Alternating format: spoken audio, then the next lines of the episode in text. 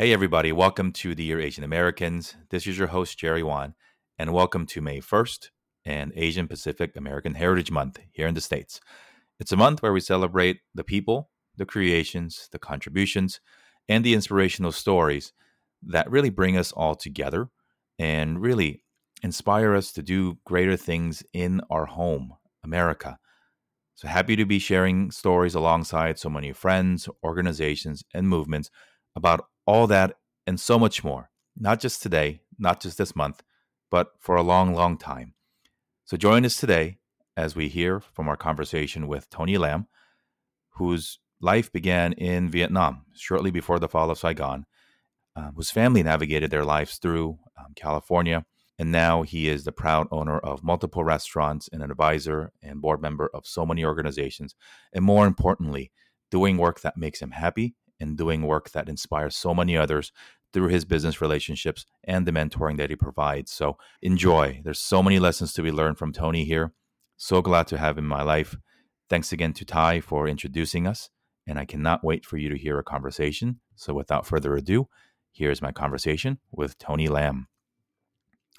Hey, everybody, welcome to Dear Asian Americans. I am your host, Jerry Won, and wherever you may be listening to this show, uh, and whenever you may be listening to it, I hope you are safe. I hope you are staying healthy. Hope you're staying inside, washing your hands, keeping your distance, all the things that we collectively need to do right now um, to help us get through challenging times. I'm so excited to have my guest on today. Um, he has taken a very, I would some would say non-traditional, but I think it just makes sense as far as our evolution of of us being a human being goes. Um, from a long career in traditional technology to entrepreneurship in many different ways. Um, and as the winner of a show that I'm just a personally a big fan of, um, would love to welcome Tony Lam to the show today. Hi, Tony. Hi, Jerry. Thank you for having me on your show. Very honored to be on it. Thank you. Hey, th- thank you for thank you for joining us. Uh, big props to our friend Ty for connecting us, um, who's been a real joy in my life, and um, really enjoyed having that conversation with him, and, and looking forward to learning more about you today.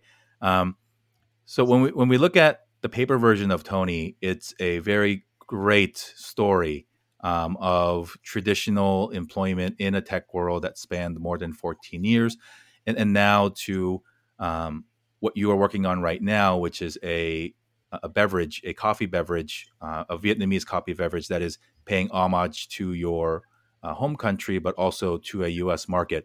And I, I, find it fascinating. I find it inspiring. So I want to know where Tony came from and how did the Lam family end up here for them to give you these opportunities to do all these amazing things. Um, so share with us a little bit about how um, you guys ended up stateside. Um, when did it happen? Where did it happen initially? And um, tell us about growing up as Tony. Yeah, so my life started, uh, you know, in '75. So I'm going to be honest with you. I'm 45 years old. So uh, uh, born in Vietnam, and uh, three months later, uh, fall of Saigon. You know, a very big uh, moment in the history of Vietnam, uh, where the U.S. troops are pulling out of Vietnam, um, telling you know the southern government, southern province, like guys, uh, here's your opportunity to uh, leave the country. being three months old, you know, it was a very tough decision for my parents you know like now we drop everything you know do we drop everything and go on a boat and where the heck are we going to go? Right? And so my father he tells he tells me of this harrowing you know story because obviously i was only three months when this all happened. And you know he tells me the time where he basically went to his father and said hey uh, dad my grandfather um, we're wanting to go. We're going to flee the country.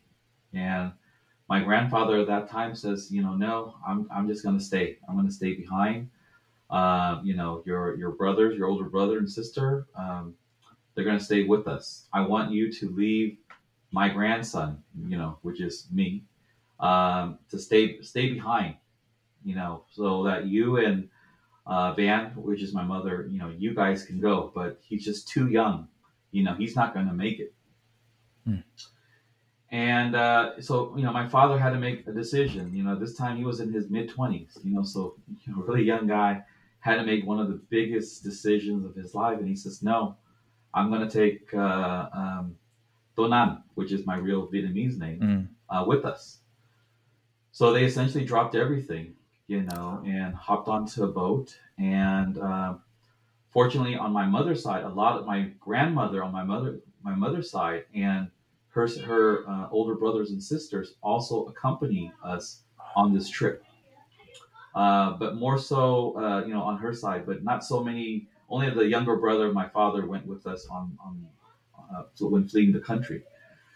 So we hopped on a boat, uh, narrowly escaped the communist uh, party. You know, they were just you know whoever was going through the Saigon River, they were just stopping them and you know trying to capture um, whoever was trying to escape. But fortunately, you know, we made it through. Uh, you know, you've heard a lot of different stories about families uh, making this trip. Um, my story is the same thing. You know, they were starving, they were hungry, hungry. There was mutiny. I mean, it was, you know, all the nasty stuff that you could possibly imagine. That you know, I, I was too.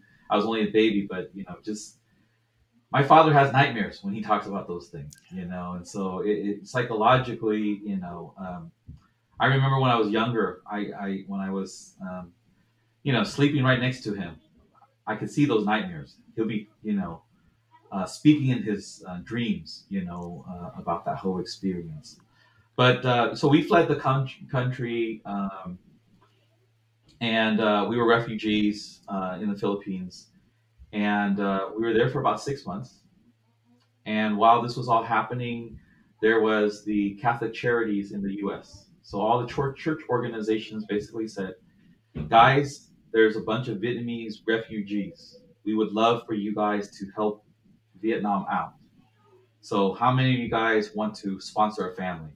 Now, you know, I, I know there was, you know, over 20 or 25 in my entire family with the aunts, uncles, and the kids and Mm. everything. So obviously, not one sponsor can, you know, take all of that, right? So our families had to be split up, you know. So I had cousins that went to uh, Virginia, West Virginia. I had some that went to Michigan. We happened to be picked up by a family in Southern California. Mm. And, um, you know, this American family basically uh, brought us in. Um, they uh, both of them were teachers, you know, and so they were English teachers actually. Mm. So very very fortunate that we had uh, a family like that. They said, "Here's a house.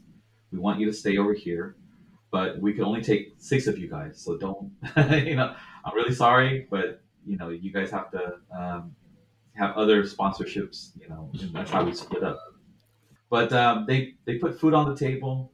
They put a roof over our head and um, you know it was truly uh, uh, uh, uh, you know when my parents talk about this story you know i don't know i mean i'm really blessed to see you know uh, a family a total stranger uh, do something like this for us not knowing who the heck we are.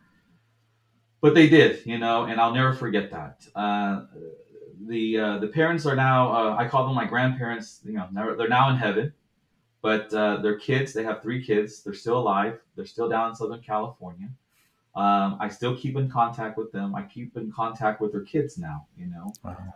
uh, so it's full circle i got to meet the you know now i'm, I'm really getting to know their kids now um, but we beautiful. got contact but uh, we went from uh, southern california to northern california because my father said we wanted to start a new life. And i don't want to be dependent on the sponsor I appreciate what they did. And uh, right before he left, you know, he told me, he said, you know, I, I told them that for every single month that we stayed with you, I'm going to pay you rent back. I don't have the money yet, but I will pay you um, rent, you know, for, for the time that we, we stay there. So, you know, we, we came up to uh, the Bay Area. My father's highest education was uh, a, um, a double A. Um, back in school, he studied um, physics, but uh, it- you know he, he got his degree at San Jose um, City College with with uh, doing technical stuff. So he worked for Abbott Laboratories. Um uh, gosh, for a very long time. So Abbott Laboratories is known for their medical devices. So these medical devices you would see in hospitals. So his role was to basically repair these medical devices. So for a good portion of his life, that's what he did was just fix things. And uh, my mother, um, the type of work that the type of trade that she did was um, she was an assembler. So Mm. she worked for a company called Atari. So you know the video game company, and so she basically uh, did assembly work for for that company. she later on did assembly work for another telecommunication company called Lucent Technologies. Um, so so that's you know that was the work that they did. Um, so I you know I went I studied in you know in the Bay Area. I went to elementary school, middle school, high school. Uh, you know we grew up in a poor neighborhood. Um, my, my, my family and I, and, and you know there are things that I learned back then that still is in my head, and that is, you know, we didn't have a lot, but we had each other, Mm. right? And we were poor, but you know, uh, my mom basically, my mom and dad basically, I remember they would give us a hundred dollars. You know, I remember back in high school, and they said, "Here's a hundred dollars. This is your budget to buy whatever clothes you need, clothes and shoes. That's all you get." You know, and so you had to, you know, wait for the sales and everything like that to buy the, the shirt and, and, and pants and shoes to go with it. But, uh, you know, by all means, I, you know, uh, I did not grow up rich or anything like that. So a lot of it was, was hard work. And so, um, I studied, um, after high school, I went to Cal Poly San Luis Obispo. My major was business, you know, um, one of the very fortunate things I had was I had very supportive parents, right?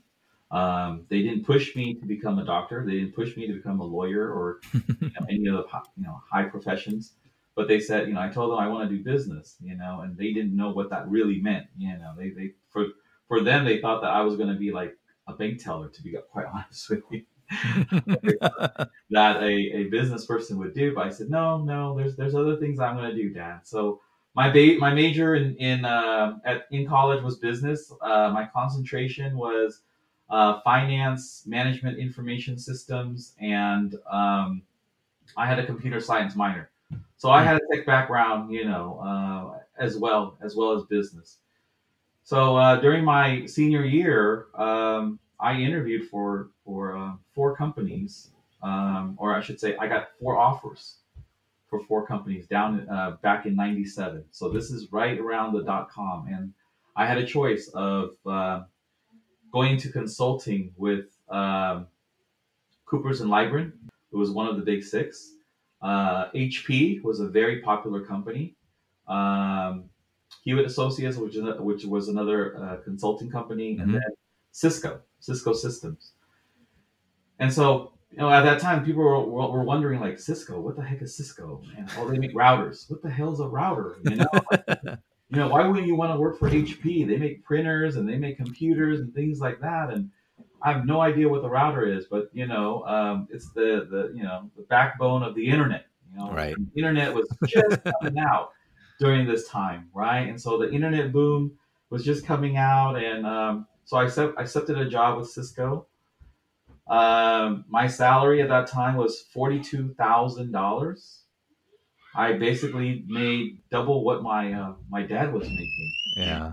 and you know it just just shows you you know uh, back then it was a little crazy in terms of um, the uh, the salary differences but um, anyways um, I, I worked at cisco for um, 14 years during Wow. that time and i That's I rare now.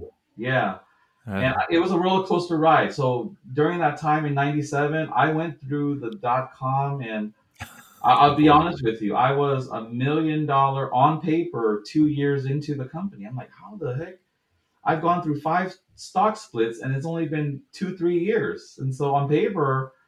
I was worth a million dollars with options, with options, you know. But you can imagine that, you know, um, that's when everything tanked in 2001. So, you know your your life is you know has its ups and downs and i definitely felt that when i was uh, you know going through cisco uh, but i did i did i was able to sell some stock during that time you know where i uh, you know i had some savings and i just said well, you know when i find that right opportunity i would you know invest in in a business i just didn't know what it was but a lot of you know people tell me today, you know, uh, is you know when they graduate, you know, is it, is it a good idea to go to corporate or should I just do Mm, entrepreneurship, right?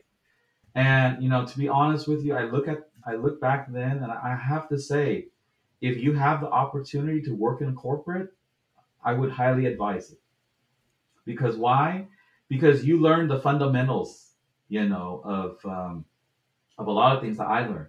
Uh, I learned about process, you know, writing up procedures, uh, and you know, ensuring that you know um, there are uh, process and procedures in place.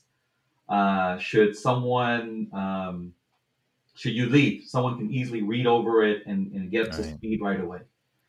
You know, so that you're not having to do the same thing over and over again, training someone over and over again. Um, I learned about um, customer service because I was a network support engineer, Mm, and um, you know, I had um, uh, I supported telecommunication companies that were paying millions and millions of dollars for support, right. and I had to give them top-notch service to win their business.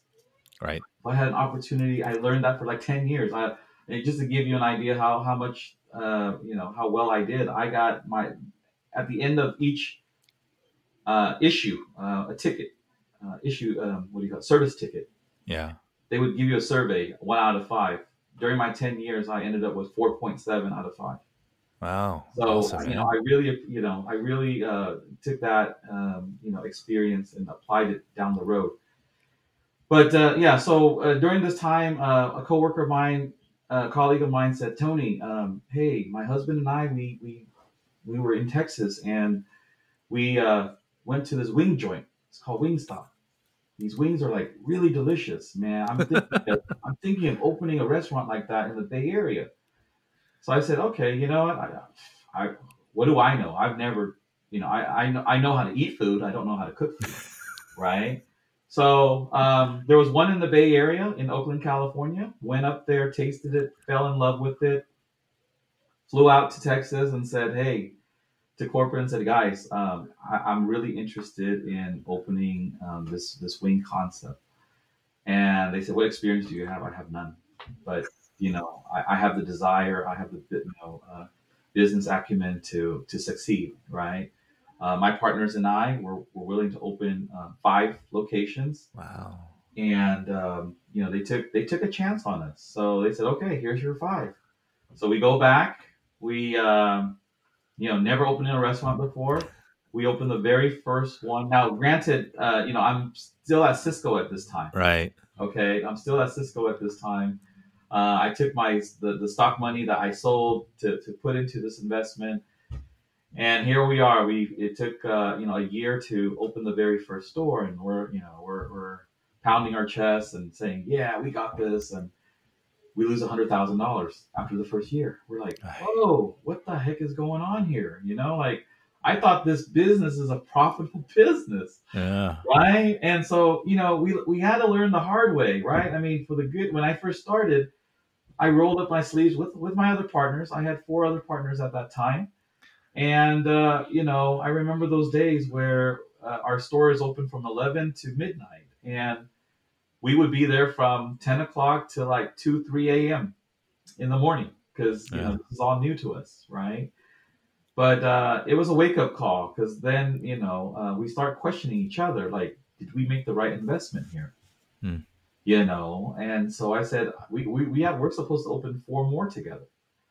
So for the second one, we um, found a great location. We said let's find a better location. Let's see if we could find a, a strong anchor store.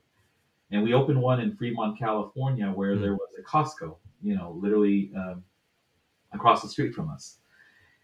And uh, first, first year went through, it was profitable. We're like, Oh. okay, you know, they teach you in business, location, location, location. And you know, guys, remember that it's location, location, location.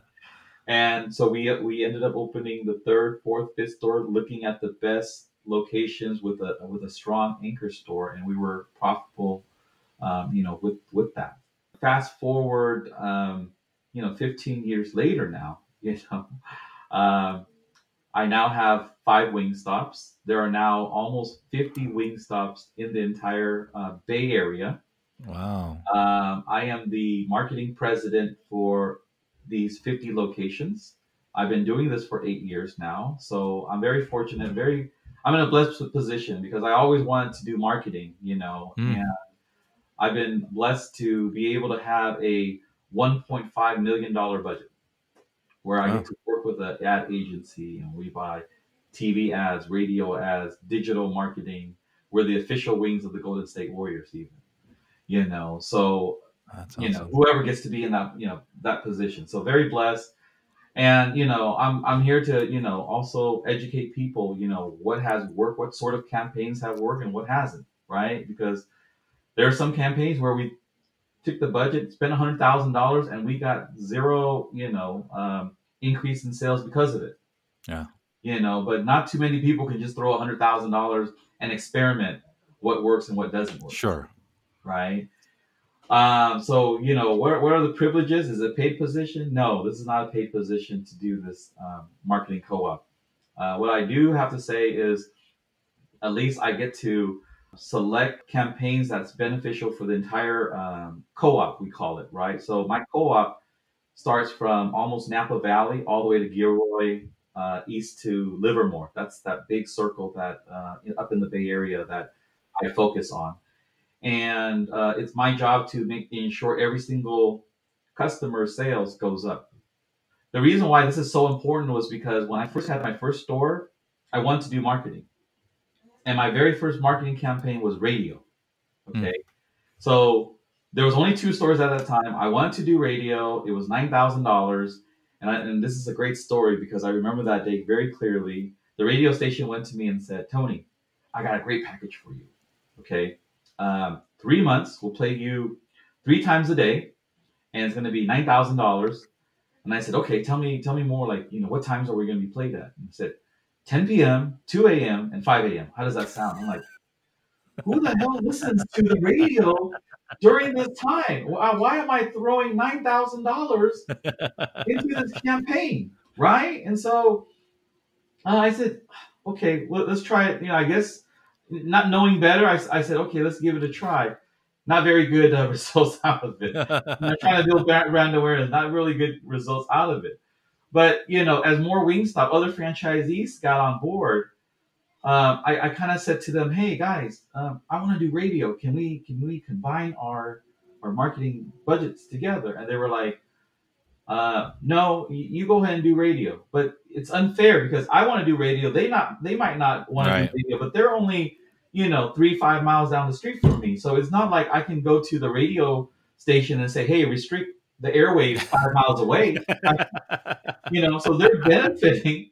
They're benefiting from this, right? right. Then, so then that's when you know we said, "Hey, we're gonna form a we're gonna form a co-op, and Mm. everybody needs to pull their money into this into this bu- bucket." And that's how we're able to get this million That's dollar beautiful. Yeah, and so now we get played on the radio at 11 a.m., 5 Mm. p.m., 8 p.m. during the times you know People get hungry. People get hungry. You see? So if people, you know, a lot of entrepreneurs, they said, Tony, I want to open a franchise, right? And the very first advice I tell them is, guys, you got to build that brand awareness. Yeah. You know, it's so important. You know, you might have the, the, the, the best product out there, and I truly believe we have the best wings, you know, in the world. Not, not in the U.S. market, but in the world. You know that you, you know, how do you um, communicate or how do you reach out to your customer is really important. You know, your nine thousand budget, your nine thousand dollar, you know, annual budget is not going to do that. It's not going to have it. So that's why you pull, you invest in a franchise, or you, if you plan on opening a franchise, you tell those franchisees to put their money into a bucket to um, to do that. You, you got to be hungry for Wingstop now. It's it's five o'clock when we're recording, so um, I, I know we have one in our city, so I, I might go get it after. Um, so you started Wingstop and started investing in restaurants. Uh, not again, as you mentioned, not as your primary job or source of income, but in addition to your day job at Cisco. Um, when did you, how far into the Wingstop venture did you leave Cisco, and was it then to focus on the restaurant stuff full time? Yeah, good question. Um, after I opened my fifth location, which I was I signed up for. Uh, one year after that, that's when I left Cisco to Wow. to uh, you know focus on the restaurant business, um, you know, hundred percent. But uh, people will tell you, you know, Tony just doesn't sit in one place. He's so I did have that itch again to go back into technology, Mm. you know, and um, so while Wingstop was, you know, uh, sort of on autopilot pretty much uh, after opening the fifth store, you know, I wanted to see what are the other opportunities out there. And so uh, one of the things that I did was a partner and I created an app in 2011. That's when I left Cisco after 14 years. And iOS came out in 2000. Sorry, uh, the iPhone came out in Right. 2007, and uh, you know the internet. Uh, the, sorry, the uh, App Store was you know gaining traction of people wanting to develop apps. And so my partner and I, you know, she left her company, and uh, you know I, you know I was only with Wingstop at that time. We um, worked on a project where where we were building an app that allow you to book with service providers. So we wanted to be the one-stop shop to book your dentist appointment, your doctor's appointment, your kids' activity, Mm. even your even your restaurant. You would go to our app to be able to do that. So you know uh, we would be the one-stop shop. So uh, we worked on that uh, with a, a team out in uh, India uh, to develop this, and uh, you know we, we had a chicken and egg problem, and, and that was the service providers would would ask us, so tell me how many users do you have on the app, right? And so we would say, well, I got about like 30 users. They're like, well, that's not enough. And then the users would say, well, how many service providers, how many dentists, doctors, and all that? yeah, yeah, yeah. Yeah, I got about like 50. Well, I don't even see my doctor on there, Tony. So you you had this chicken and uh, egg problem, you know, trying to get users. And so yeah, I'm, I'm learning I'm learning quite a bit at this point because you know back then uh, I didn't know what user acquisition was Mm. because it's only been four years the iPhone came out and right. you know it, it costs a lot of money even though you might have a great app it costs a lot of money to uh, acquire a user so a big portion of our budget went towards um, development more so in Hmm. development we, we, we spent some money on marketing but it was not big enough to uh, accommodate user acquisition so at the end of the day uh, we had to close close shop and um, you know, I do believe, you know, in fate, right? Because that company that developed our app hired me to become to lead their program management. Hmm. So for the next five years, I got to work with the high tech companies again, the Uh, Intels, the Verizon, the Gilead Science. I mean, I was a contractor and I was, um, you know, running the enterprise mobility, uh, you know, uh, projects for these large companies. Now, during this time, um, the whole app craze started to take off. And so there's all these now young entrepreneurs out there saying, I got this great app idea. And having gone through that whole process myself back in 2011, these guys would come to me and say, Hey, Tony, uh, can I, you have restaurants. Can we somehow work together? Can I mm, test my app on, you know, at your store and everything? They're all related to, you know, one was a labor force app, one was a, a voice ordering app, one was, um, uh, what, what was it? Um, uh, phone ordering as well. So, you know, these guys, they wanted to uh, get into the hospitality. So I kind of jumped on board, work with them in developing uh, the app and helping them get their apps into more in the restaurant industry. And so, um, so now I sit on the board for five, five of these tech app companies uh, today. And it was, you know, so having learned from my uh, prior experience, you know, I paid a high tuition on that. Yeah. And now I'm able to help these guys out and says, let's not make the same mistakes, you know, uh, and I can, I can guide you. I can mentor you on, on how we navigate through this. Today, I'm still with those five tech companies. Unfortunately, three of them have gone through Series A, one seed round, and the other one's bootstrapping. But you know, I'm planting the seeds right now, um, and I'm just waiting for the fruit to grow. Uh, you know, and hopefully one of them will will we'll make it big. Well, I mean, you, you you've done a lot, right? And I think check the parent expectation box by going to a big blue chip name like Cisco and putting in your 14 hours or 14 years rather, excuse me. And then but you still, you know, did what you wanted to do, but you were patient about it. You know, yeah. you waited many, many years, um, eight years to be exact, from uh, starting your first day at Cisco and then to even dreaming about that. And um, you know, the economy as we're going through now is, is a fickle fickle beast, and there's a lot of things that we cannot control. Um, so I, I, do think there's there's a lot of lessons on patience and, and putting your head down and doing what you need to do. And as you mentioned, um, 4.7 number, which you still remember after all these years, which is not just a number, but a reflection of the lives and, and the the emotions that you created. So I, that is so cool. Um, let let's bring this up to the last couple years. You still have your Wingstops. They, yeah. you know, um, and, and I bet even though you don't get paid, you might go to a, a, a game or two um, to, to, to watch the Warriors, which might be an ancillary benefit. Um, Absolutely. Uh, Not a. I'm officially now a season ticket holder. uh, you know, I I got a chance to walk through Chase Center during the construction because one of my good friends was a project manager on the construction team. Yeah. Um, have not yet been to a game since it was finished, but man, what, what a beautiful building and you know, uh, beautiful, beautiful place. Um, if somebody finds Tony Lam on LinkedIn, they see three words, and it's not Tony, it's not chicken, it's not Cisco, it is Shark Tank winner. T- tell us about that. Yeah, that, that's um, so. About four and a half years ago, uh, one of my friends, um, he has a, a, um, a sandwich shop he had these macaroon ice cream sandwiches that he was selling for for a friend.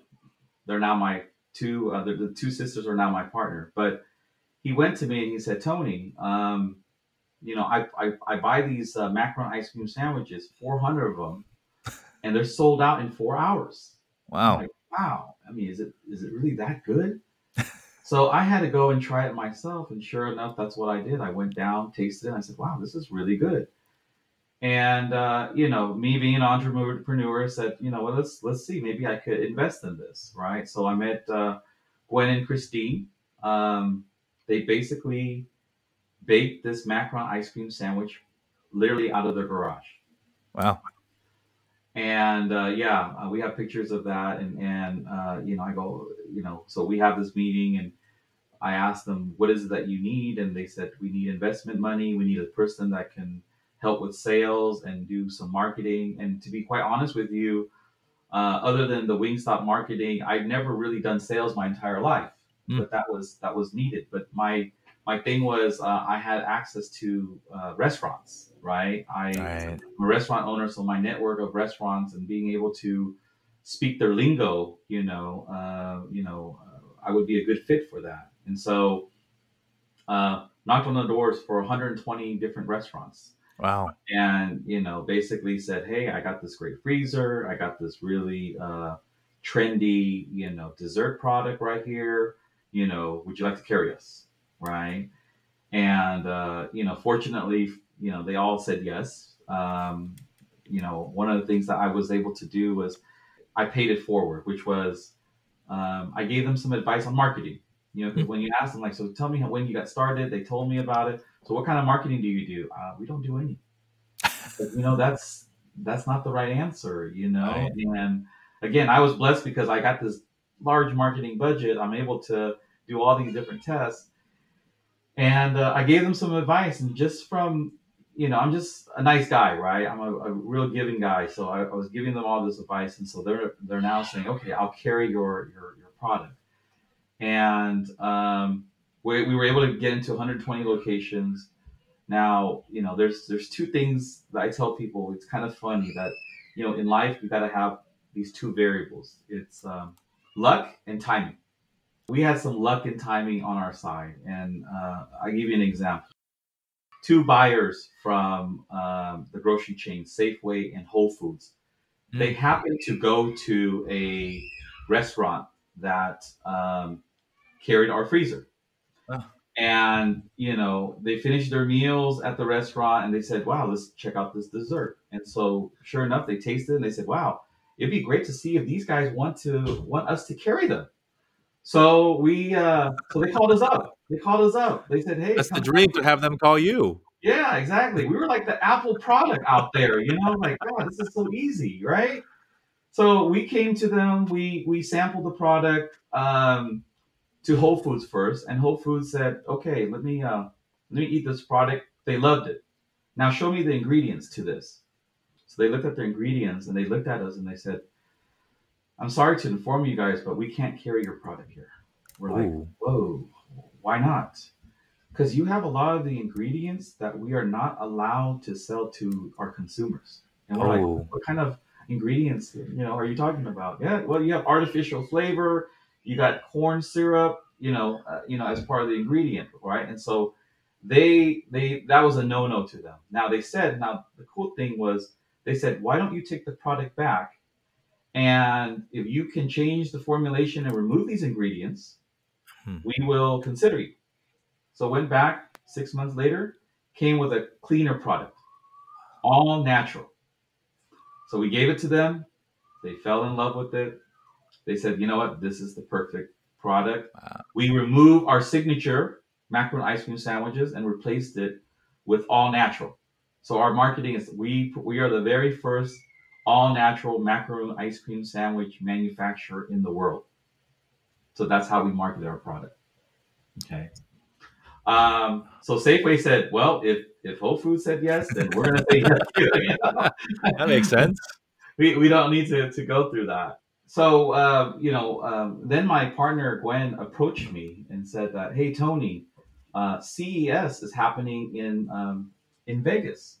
Hmm. I want to go. Um, and so I kind of told her that, you know, we have an investor meeting that same day. You know, do you honestly think that Shark Tank would actually say yes to us? Like they would actually invest in a macaron ice cream sandwich? And she was very confident. She said, Yeah, I do think so. I'm like, Okay, you know what? Go for it. You and your sister, go ahead and do it. So they take a, no, they, they book a flight. They get there uh, two days later, you know, uh, wake up really early in the morning. The first 1,000 people to get a bracelet gets to pitch. So you're bypassing the whole video, um, submitting the video process at this time. Right. Uh, so as long as you're the very first thousand, so um, so so they get a they they get a pitch. They you only get sixty seconds to pitch, and you know back to back to luck and timing, luck and timing, right? So they go and they pitch. Thirty seconds into the pitch, the judge stops them and says, "Wait a minute here. You guys are the owners of Davis Creamery. You guys are the ones that came up with this product." They said, "Yes, sir." Well, you know what? I live in a city called Morgan Hill. Morgan Hill is 30 miles south of San Jose. Um, the local Safeway actually carries your product there. And yep, that's correct. I've actually had your product and it's absolutely delicious. And, you know, I know they were disappointed that they didn't get to finish the other 30 seconds of their pitch. But, uh, you know, we ended up getting to the, um, the final round uh, after all that. We made it to the final round with uh, with uh, the, the Sharks, right? And uh, you know they pitched it to the Sharks. We uh, on TV we we we uh, we got one shark to to bite on us, know, to invest in us, and uh, you know the company the sales took off. We got so many uh, people contacting us uh, from um, retail to um, American Airlines to even Disney. Hmm. You and so um, in four and a half years, you know, you can imagine like from starting from a garage to striking a deal on Shark Tank is, you know, a fairy tale come true. And you know, I'm just I'm proud to represent you know the Vietnamese community, you know, and, and showing that you know dream, dreams can come true. You know, if you put your your mind and the hard work to it you know and so um, it's been it's been a great experience I, I watch the show a lot. Um, I love the show, and it is one of these moments where when you see. I- So I, I've watched. Probably I haven't. I can't say I watched every episode, but I watched a lot, and your eyes light up. My eyes light up. My ears perk up when you see one of us on the show. Yeah. that's just a thing that happens across the board. Obviously, you know, uh, I'm, I'm a few years younger than you, but we grew up in an era where we didn't see a lot of people like us. So when you see, I remember watching this episode. Um, I also remember watching um, uh, Don's episode, the the gentleman that makes the shirts, um, and also Lollacup, the Korean American Yeah. couple from LA that makes the baby, you know, sippy cup. And, and so there's just not a lot of us on the show to begin with. So when they do come, it's super cool because as representation goes, it just allows you to believe it just a little bit more, right? Because for so long, maybe overtly or maybe subtly, we've been told we don't belong in certain places, in certain conversations, in certain rooms. Um, and I'll tell you, um, you know, you have a relationship with the investor that was, you know, uh, partnering with you now, but that show actually brought me, or that portion, your company, brought me so much joy. And I don't know, it's something only I observed or other people observe, but it is one of the very, very, very, very few diverse entrepreneur investments that she has made. I noticed that, right? So um, when Daymond tends to invest more often in black entrepreneurs, Yeah. um, we don't have representation in that boardroom. So you pay attention to who goes beyond the product, who thinks about the entrepreneur's story, um, who resonates with the struggle of the immigrant story to say, this is bigger than ice cream. This is about making good on our family sacrifice, coming out of war torn countries, um, to pay homage to our parents who worked to put us where we are. So it, it it was so special to me to to watch not only that episode, but for every other episode that has immigrants in there, um, because and it's TV, right? Like they they do the emotional stuff, but they cut this much content into that much that makes it to TV. So we know that the conversations are deeper. Um, but from just an a fan's perspective of seeing two uh, Vietnamese American sisters who can be my friends, can be my daughter one day, right? To get to get a shot, and yes, it's the American dream. Yes, capitalism. They say the market judges and market doesn't see color, but yes, it does. And particularly in a process like a reality TV show where the gates are subjective, people decide who get to go through, not you know. So um, it was so cool um, to see it. Um, good for them, good for you. It is coolest part, I think, and you'll never know the full impact of this.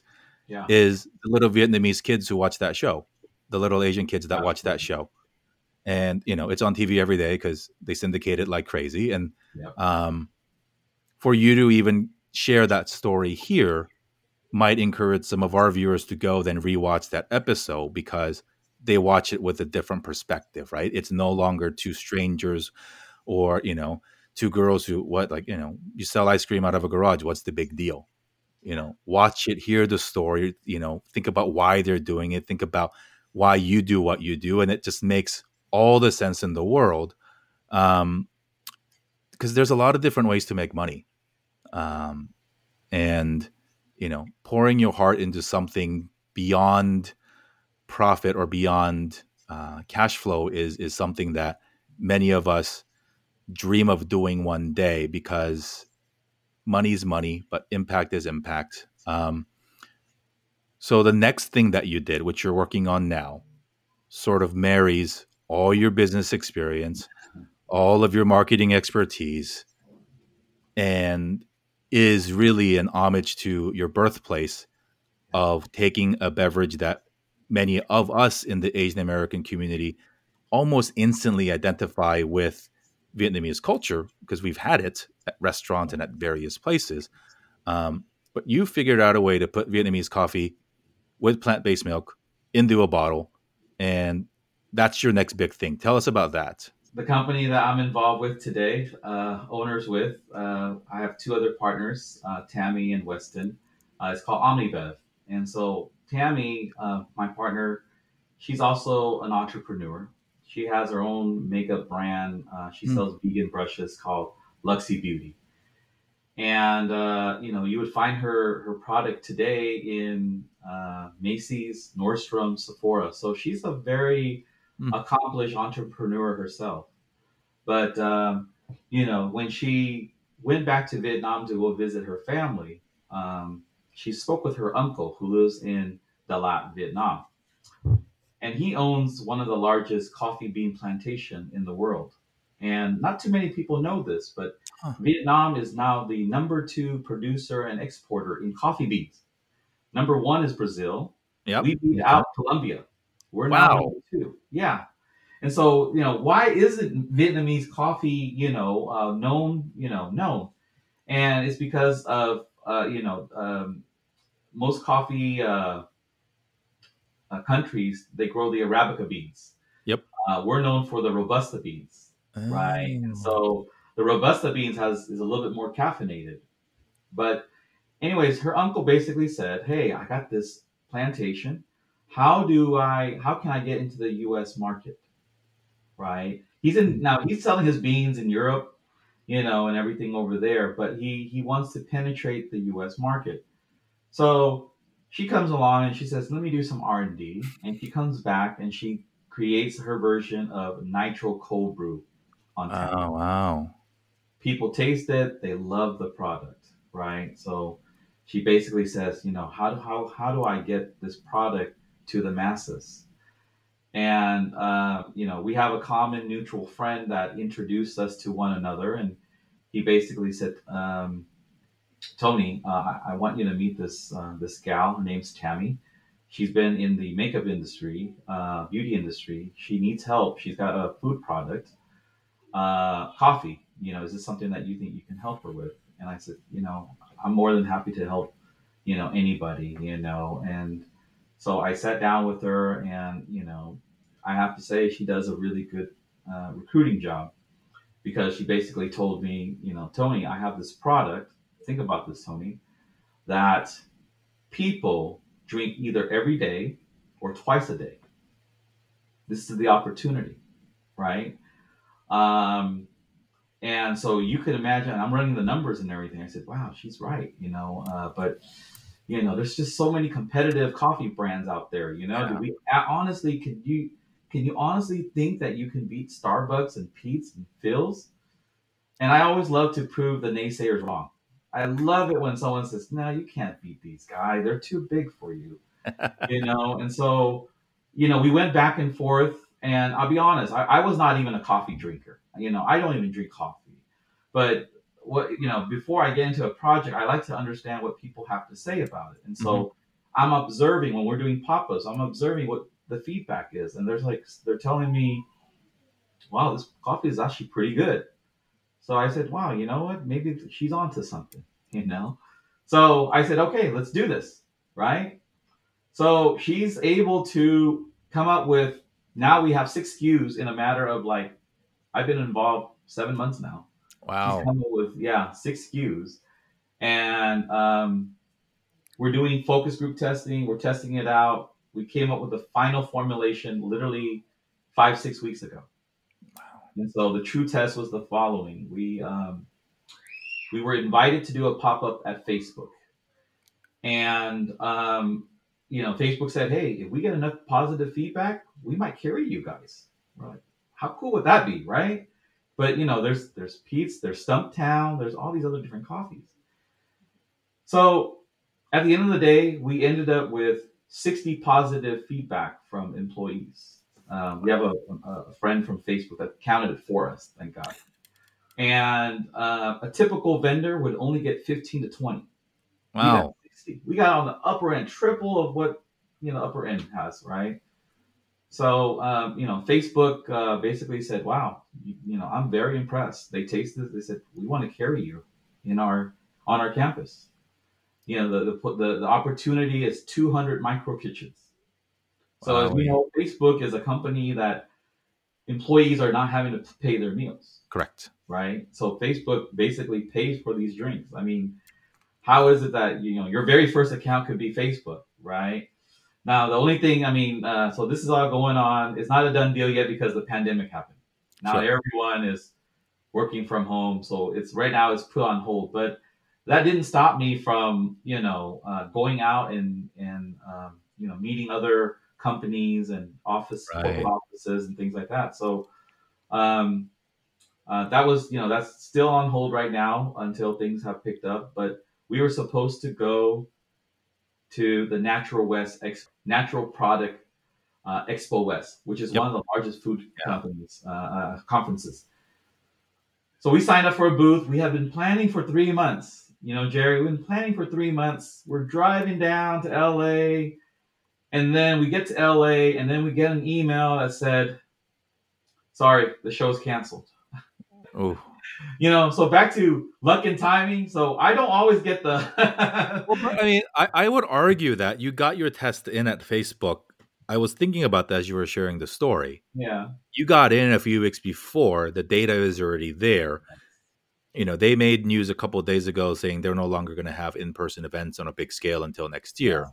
But things will get back to mm-hmm. whatever the new version of normal is at some point. That's wild because you got in and got the green light, and let's see what comes of it. correct. But better than having it scheduled for today and it never transpiring, right? And and the beau- and it's not just Facebook; it's the employees that work there. And Yeah. all you need to do is figure out a way to go grab that coffee instead of the other one because they're paying for neither. Exactly. And the more they drink, the more this quote unquote invisible sell through, the more Facebook orders, and and it. everybody has company, you know, friends and everything else. You, you know, Tony, what I find fascinating, and I think there is a bigger trend going, and I think it is this um, not only a physical, there, there is this virtual return to homeland effect that I see happening amongst our generation and even younger. Yeah. Of those of us, um, I came here from Korea when I was eight, so I remember life in Korea, but I also, you know, uh, generally grew up here. Um, we go through varying degrees of identity and association of what home means for us. And to be finally able to lean into that identity and no longer feel ashamed of it. yeah, And then there's a grading, there's a big scale, right? Like shame. And then all the way to this is going to be my brand that I proudly wear. And I'm going to be proud of the thing that defines my culture and no longer have to explain myself Mhm. justify why I do it. Um, but you were at Cisco for 14 years.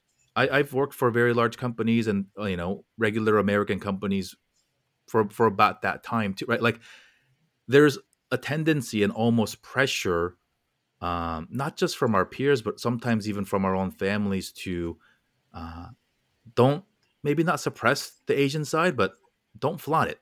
You know, just keep your head down and you know blend in. And you know this is the don't pack your kimchi for lunch to take to school sort of conversation right? Like um but i i do see and and i hope that conversations like this really inspires even more. Um you know we, we had a gentleman on the show you know he, his business is the asian flush drinking card game. That's his business. It's leaning into the identity of us turning red and he has made a very profitable business in Wow. the Asian American community about drinking and the subculture of playing games while we drink.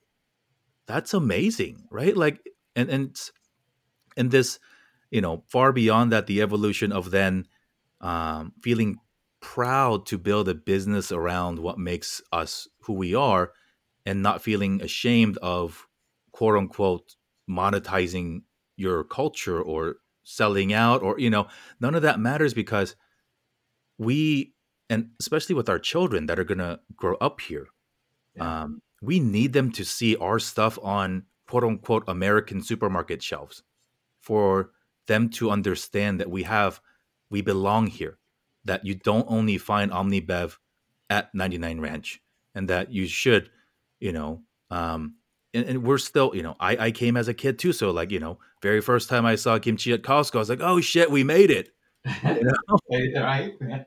yeah, but you know, the the hope and and the aggregate work of all the work that people like you are doing is to one day be like, why isn't there kimchi at Costco? Right? Why isn't there why isn't Starbucks selling boba? Because it's just going to be a part of the America that we want it to be. Yeah. Um, so so kudos to you. You know, um, now similar themes of uh, one of our other guests, um, Danny from Son Fish Sauce yeah, I know Danny. similar story, right? Like bounce back and forth, and finally, it's his his brand now is taking something that his wife's family built for generations, Yeah. but putting his own spin on it, making sense of every experience he's ever had, Mhm. and putting it up in store shelves, in in kitchens, in the highest, most recognizable uh, restaurants and casinos on the strip, and that's the dream. That's I think it, it's funny because we always talk about you know validation within our culture, right? What needs to happen for I say our parents, but like the community to finally say you made it. These weird things of like, oh, you got your product into this market. Of course, you would get it into H Mart because it's an Asian thing. But what if you get it into Whole Foods? That's when you know you've made it. Sure, we, we still play upon that a little bit, but why not? I look forward to seeing brands like yours not squirreled away in the Asian food aisle. That I hope to see your food prominently displayed out front with no distinction that it is an Asian thing or an Hispanic thing or anything because it's just food. It just happens to have its origins in a different part of the world. So there, there's so much I know that I'm going to continue to learn from you as as we continue our friendship, and so I, I want to thank you. Um, before we wrap up, I, I know you have you, you've just given us a very very short version of all the lessons that you've learned running multiple franchise restaurants. We didn't even talk about your seafood restaurant. There's so much that you're involved in. Um, as we go through this thing, um, pandemic, economic impact, all that stuff. Um, you are experiencing yourself, but let's, for the sake of argument, you are a seasoned veteran in the game and you've seen other ups and downs. Um, Mhm. share with us some insight and give some perspective to some of our, um, I don't even want to say younger brothers and sisters, but people who are newer in the game, newer entrepreneurs for whom this is their first big test, a hurdle, and um, just give give them some calm, give them some perspective, or let them know it's okay to freak out. Um, Yeah. Yeah. Uh, yeah. So I mean, in the in the food space, I mean, restaurants are definitely they're, they're getting decimated, right? And uh, you know, I, I I have an opportunity here where I own a franchise that's a huge brand, and I've also built independent restaurants, right? Um, the thing here is Wingstop was was was built for takeout. So um, actually, Wingstop actually did pretty well um, in this pandemic. Pandemic, we actually our sales went up. Hmm. Whereas my two other restaurants, the independent ones, are not very big brands. Uh, during the pandemic, we were down seventy. I mean, at least seventy to eighty percent down Wow. on sales. So you know, we we had to you, you, you we had to uh, quickly think about what do we need to do because one of my um, restaurant is a sit down restaurant, seafood sit down restaurant, you know, and so how can we uh, we need to pivot and how can we bring our sales back up, right? And so um, my two partners, Nelson and May, I mean, really creative. They said, okay, this is what we're going to do. We're going to structure, change our menu for takeout. That's one. Two, we're going to promote it through our social media. We have eight over eight thousand Instagram followers out there. Let's let them know that you know we're still open. You know, during this pandemic, we're still open. We didn't close, so let's get the word out. Let's run some advertising, right? Third one was, you know, this is where you have the community come together, right? You got these frontline uh, workers at hospitals, you know, sacrificing Mm. their safety, you know, to help patients. You got these laid off restaurant, you know, colleagues, you know, of uh, you know of ours, uh, where they're being laid off because there's no business of where they're currently working. And so these two, you know, um, came up with a, you know, they put their thoughts together and they said, hey, you know what? Um, let's find an organization Mm. um, out there that that we can work with. That are, you know, we could collect donations, or they want to make a donation on, uh, you know, these philanthropists, these donors, these nonprofit, where they're wanting to help restaurants stay afloat, and we'll make the food for the frontline workers. Mm. That's what we did. So until you know, there's a, a, you know, there's some money right now where we're being, um, you know, um, that's that's our source of income. They're paying us to make the food for the frontline workers. So we had to pivot, you know, and figure out how can we bring other revenue stream, you know, during this pandemic. And so, you know, um, a, a lot of the entrepreneurs out there, I, I tell them is like, you know, you got to pivot. You got to come up with something very creative. Most importantly, uh, on Facebook and also with my restaurants, I told them, I said, we need to double down on Facebook ads. Mm. Because why? Because a couple couple things that we got going on here is one, Facebook ads, the the the pricing to place ads has gone down significantly because no one can go shopping and everything. So Right. this is our opportunity to promote ourselves. Everyone is in shelter in place. So that means that everyone, all they're doing is going through their social media yes. right? Oh, it's eleven o'clock, and I just saw Wingstop. I saw you know Tony's Alamar, you know, restaurant just come. That looks delicious, you know. And you promote that you do delivery or takeout.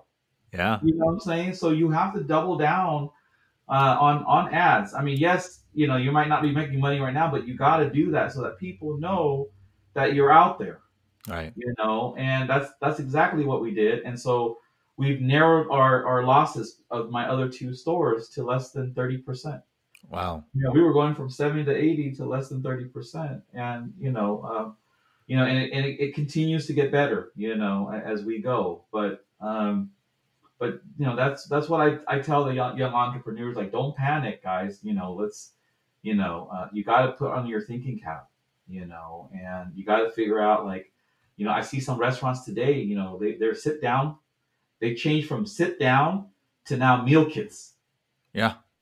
right they, i mean that's that's how you should think about like Yes. your business you know like okay guys um, you know obviously this this pandemic has happened it makes you think about like in the future should it happen again you're Yep. now better prepared Yeah. right so um that, that, those would be the the um, the advice that I would give the, the entrepreneur in the in the food business, the restaurant experience, uh, restaurant. It, it's so inspiring. You know, we, we've had um, Stacy Kwong on the show. She runs a chain of boba stores, and um, she's making uh, boba kits for home. And she's such a hustler. Right. She drove them to my house, right? Like left them on my doorstep. Uh, and now she's worked with her co-packer to figure out how to deliver it across the country. But in in the break time, right in the in the time that it took for her to get that through, she literally packaged up hundreds of these things, made a delivery schedule all across Southern California, like made a factory out of it. And you know, I don't even know what the margins were because I can't figure that out, right? Like because Yeah. it was too cheap as far as I'm concerned for what they did to produce it, right? But Mhm. um, it keeps the cash flow going. It keeps her employees engaged, happy, and and you know, we have our brother Wing um, from Wahoo's down here, Yeah. who every day, I, I cannot believe this man. Every single day, he's at another hospital, at another office, dropping off boatloads of food, yeah, high five. It's ridiculous, right? And because, and and here's the thing, you're not doing it for this reason. Neither is Stacy. Neither is Wing. But people remember this stuff, yeah, and when things go back, you will get rewarded because the mm. people who are doing good are being noticed. The Yes. companies and the organization that are using this as a cover to do mean things and bad things to their customers and you know people are taking notice. We can't really do anything right now but you know there's no this is not a time to hack the system. This is not a time to be opportunistic about what can you do. Lead with your heart. Keep your people employed. Feed Yeah. the hospital workers. Ties out there delivering boba right? Like it's Yeah. everybody's doing what we can. And so in, in one side it's like why do they need boba? Well it's something it's a thank you it's a treat. But guess what? Somebody had to work to put those two together so we can put money in their pockets. If you're listening and you're not a business owner you're you're you're lucky and you're privileged to have a paycheck that still clears every two weeks and you're working from home um, you're not helpless either figure out a way go on facebook join some facebook groups find some friends ask who can i help? Who are the invisible helpers in our community right now that are actually supporting the supporters? Because we don't hear about that a lot. We, we hear about the masks donations. Great. We hear about other things, direct help to hospitals.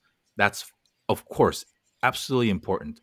But the second wave is if we don't uplift the grocery workers, the hospital workers, the postal delivery people, if they go, the system breaks too. And our, our system's not built for that to be a prolonged thing, right? So, um, thank you for what you do. You lead by example in getting ready to have this interview with you. Um, and again, much, much thanks to our brother Ty for, for making the connection. I, have had a, a, very, very front row seat um, as your Facebook friend to see what you post, to see what people say to you and about you. I feel very lucky to have gotten to know you in this brief time. Looking forward to all the conversations that we're going to have. Um, you are already, you've already knocked it out of the park, and now you are using everything that you've earned and have built to not only do something that will make your grandparents proud because can you imagine our grandparents seeing our stuff mm. in america like yeah. crazy right like yours went through war mine went through war mine went through occupation this is bonkers stuff yeah. and it also really puts into perspective the stuff that we're being asked to do now compared to what they were forced to go through like just come stop you know stay home that's it yeah. it's okay or or you know people with your dna and your blood who share your genes went through far worse for you to have that privilege. So um, i know most people are out there are, are being super helpful. So um, look if, if you're up in the bay um, order from alamar um, 10% of the Wingstops are are tony. So um, order and you got a 10% chance of, of putting money into his employees pockets. Um, take a wild guess. Um, go go buy some ice cream from mavens. Um, but look o- overall um, the best way that we can help right now and while everybody needs help um, i think as a community we need to come together and start thinking about putting dollars back into our community these are ultimately our brothers our sisters our cousins our sons and daughters and if not them, it's because people are building businesses to support those people. So um, can't say it enough. Um, thank you uh, for for making time. Um, it's a challenging time. You're working from home. You've got kids at home. I've got kids at home. We're we're, yeah. we're doing the best with what we can, and to, to better days. Um, may, maybe we'll get together for a Warrior Clipper game. Yeah. Um, you know, uh, it's it's it's been fun. Um, and, and so, Tony, I, I want to end the show in the way that we end all of our shows, which is uh, a nod back to the name of the show. Um, Dear Asian Americans is a love letter to us and from us, and more importantly, for us.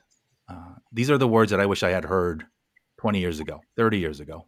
Um, these are the words that I want to leave to my kids and yours. Because when all this is gone, um, you know, I want them to know in, in 2020 um, what dad and, and uncle tony talked about and what they actually did to build the lives that they have now right and it's with the hopes that maybe not as young as our own children but somewhere in between somebody hears these words and um, decides to take action that they otherwise wouldn't have or decide not to take an action that they thought they should have done. So um, if you would help us finish out the show and complete the letter dear asian americans. I want you to be inspired, to follow your passion, to ignore all the naysayers that tell you you can't do these things, that it is possible to make your dreams, you know, come true. Um, that's, yeah. I think that, guys, uh, if I can do it, anybody can do it. You know, I'm no different than uh, you know, any of you guys. I just think big. I follow my passion, and you know, um, I give it all I have. And one last thing I tell them is, make sure you pay it forward. You know, look out after your brothers and sisters out there who are struggling. Always. Thank you, Tony. Um, it's Friday evening. It's it's time for some chicken wings, and um, to to better days.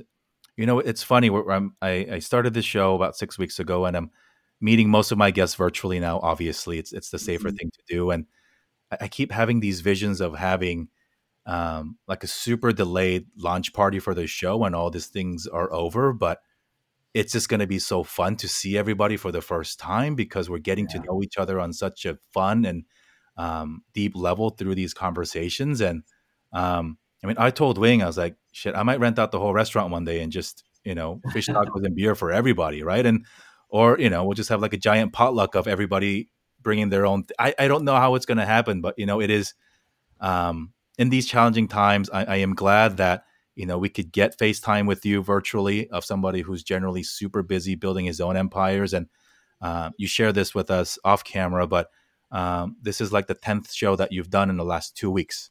Um, so as as busy as you are, as uh, as a family man, as a businessman, as an employer of, of trying to keep everybody healthy, healthy, um, you prioritizing your time to make sure that you can share your story with the rest of us um, to pay it forward, as you said. Um, really, really, from the bottom of my heart, thank you. Oh, you're very welcome. Thank you for having me on the show again, Jerry. There's a lot to learn from guys like Tony, and I'm glad he was able to share some time with us. You heard the kids in the background. We're all going through challenging times. And uh, thanks again to Tony for making time for us. As you said, support your local restaurants. They're going through a lot of challenging times right now. However, you can, even if you're just sharing a simple Facebook post of a friend's restaurant, you never know who's going to see it and you don't know what it means to that person. As we begin Asian American Pacific Heritage Month, Asian Pacific American Heritage Month, let's just go on full support mode. Support everything. Like everything, comment on everything, check in on friends. Let's elevate each other. Let's inspire, motivate, just uplift each other in all that we do. Thank you again so much for listening. Share this story with a friend or two ask them to subscribe to the podcast. Let me know who you want to hear from. Let me know what your thoughts are. Um, I respond to everybody. It's every single person that listens to our show means so much more. So happy to be on this journey with you all. Thank you for your support. Thank you for listening. I love you guys. Thank you, thank you, thank you. Let's have a great May. Stay healthy, stay safe, stay happy. Let's have a great month of May, and I'll see you guys soon.